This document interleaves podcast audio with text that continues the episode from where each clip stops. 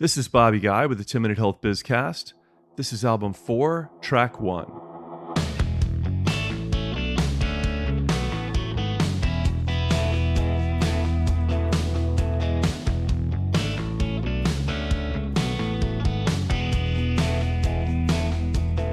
Welcome to album 4 of the 10 Minute Health Bizcast, creating next gen healthcare companies. We're very excited about this album and we'll be releasing a track each week for the next few months.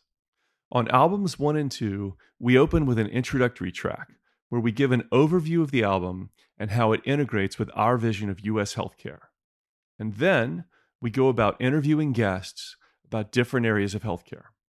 On album three, we paused from interviews and gave a narrative of our overarching theory of US healthcare, explaining the two major dilemmas in healthcare identifying the trend lines of the last hundred years, and then discussing a paradigm for predicting the winners and losers over the next two decades. Now, in album four, we've got an exciting slate of interviews, so we're going to jump right in. This album is all about creating and recreating the healthcare companies that will shape the next two decades of healthcare. We're going to start today with an interview that was so good we didn't edit it we just broke it into two parts as track one and two of this album. With us today is Lynne Katzmann, who's the founder and CEO of Juniper Communities. Juniper is an owner, operator, and developer of senior living and long term care communities. Lynne holds a PhD, and she has more awards than I can go into here, but I will mention the Lifetime Achievement Award from the American Seniors Housing Association for her substantial contributions to elder care. What are we going to talk about today? Well, while the elder care sector has been badly battered by COVID, both in its experience of the disease and in the press, what Lynne is doing is very interesting. I've been waiting to hear a cohesive new vision about what the sector can and will become after the pandemic. That vision is rare. Lynne has one, and it's something we should all hear. Lynne, thanks for being with us. Thanks. You're very kind, Bobby. I so appreciate the opportunity to talk with you today. So, you've built a leading senior living and long term care company, but you've continually adapted to the rapidly changing healthcare environment. Can you tell us about some of the innovations you've pursued? I'd be happy to. I think innovation and change just makes me go and so it's been a part of Juniper and my activities for over the last 30 years. And I promise I won't go back 30 years at this point in time. But I'll tell you about a couple of the things that we've done over the last several years. And I'll probably want to add just a little bit of what we've done over COVID because I think some of it involves some leadership, and we're very proud of what we were accomplishing during that time as well. So, in Please. terms of some of the innovations we've done, you know, when the Affordable Care Act came into being back in 2010, it scared a lot of people. At one point, we decided, well, you know, we're going to need to learn about this. And we dug into the thousands of pages that were written and saw some very interesting things. We saw something written about hospital readmission penalties and also about care transitions as being the vehicle to save money or deal with what could be a, disaster for hospitals in terms of readmission. So, moving from one level of care to the other.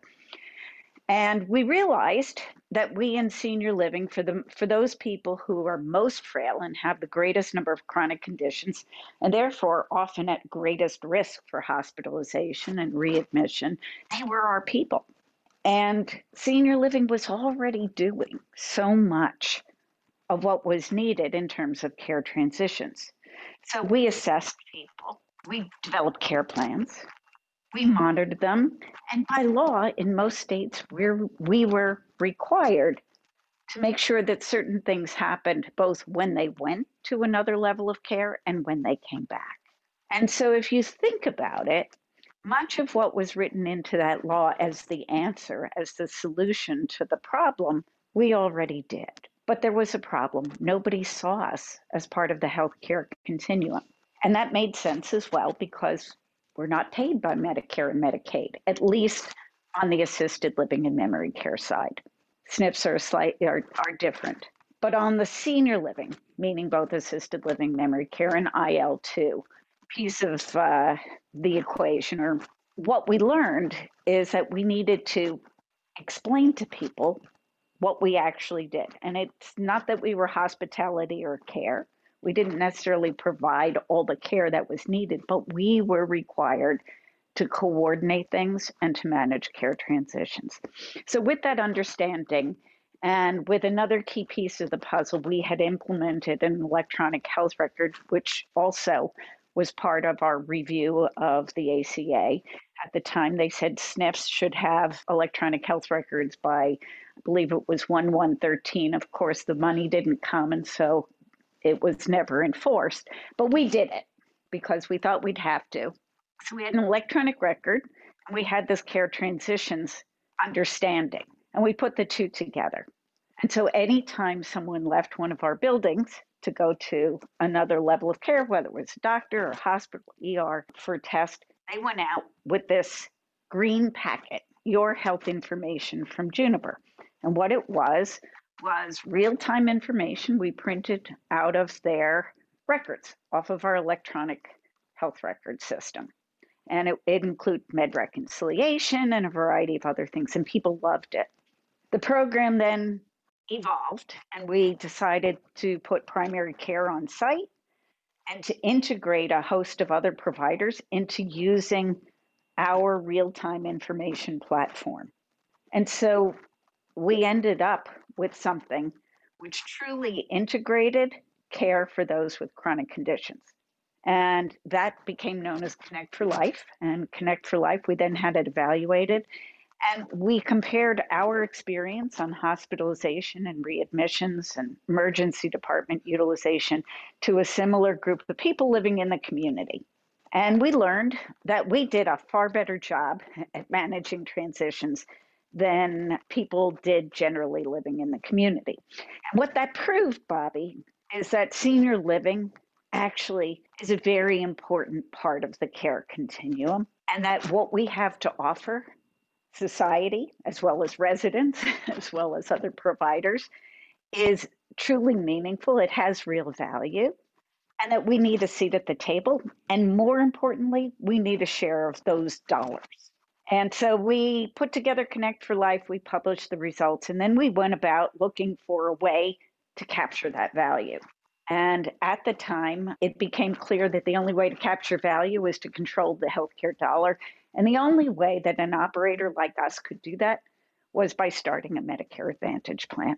And so we did that with Perennial Advantage. So I think in terms of our innovations over the last decade, those are the two that most people know about.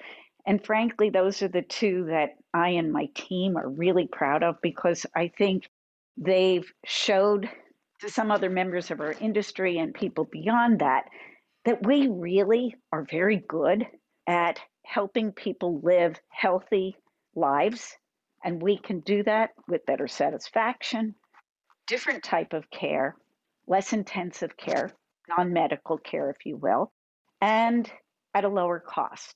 And that to me is what the future is about. We need to be able to explain our value to people and then to get our fair share of the dollars that we save the government. In other words find a new revenue stream. So that's those are the things i would point to in terms of innovations. Probably a long too long answer to your question but i'll leave it at that. You know I, i'm always amazed thinking about senior living how it gets excluded from the healthcare continuum because when you talk about chronic conditions and managing cost, that is what this industry does all the time, rather That's than right. just managing acute moments. And so I've always thought the models would come from this side. Well, I think they will. And if you judge it by the interest of capital outside of our interest, not real estate based capital, people are really beginning to look at this population, this subset of older adults, those with chronic conditions needing more complex management, and the opportunity that exists in doing that well using technology and different workflows. This has been the 10 Minute Health Bizcast, broadcasting from Nashville, Tennessee. Thanks for joining us.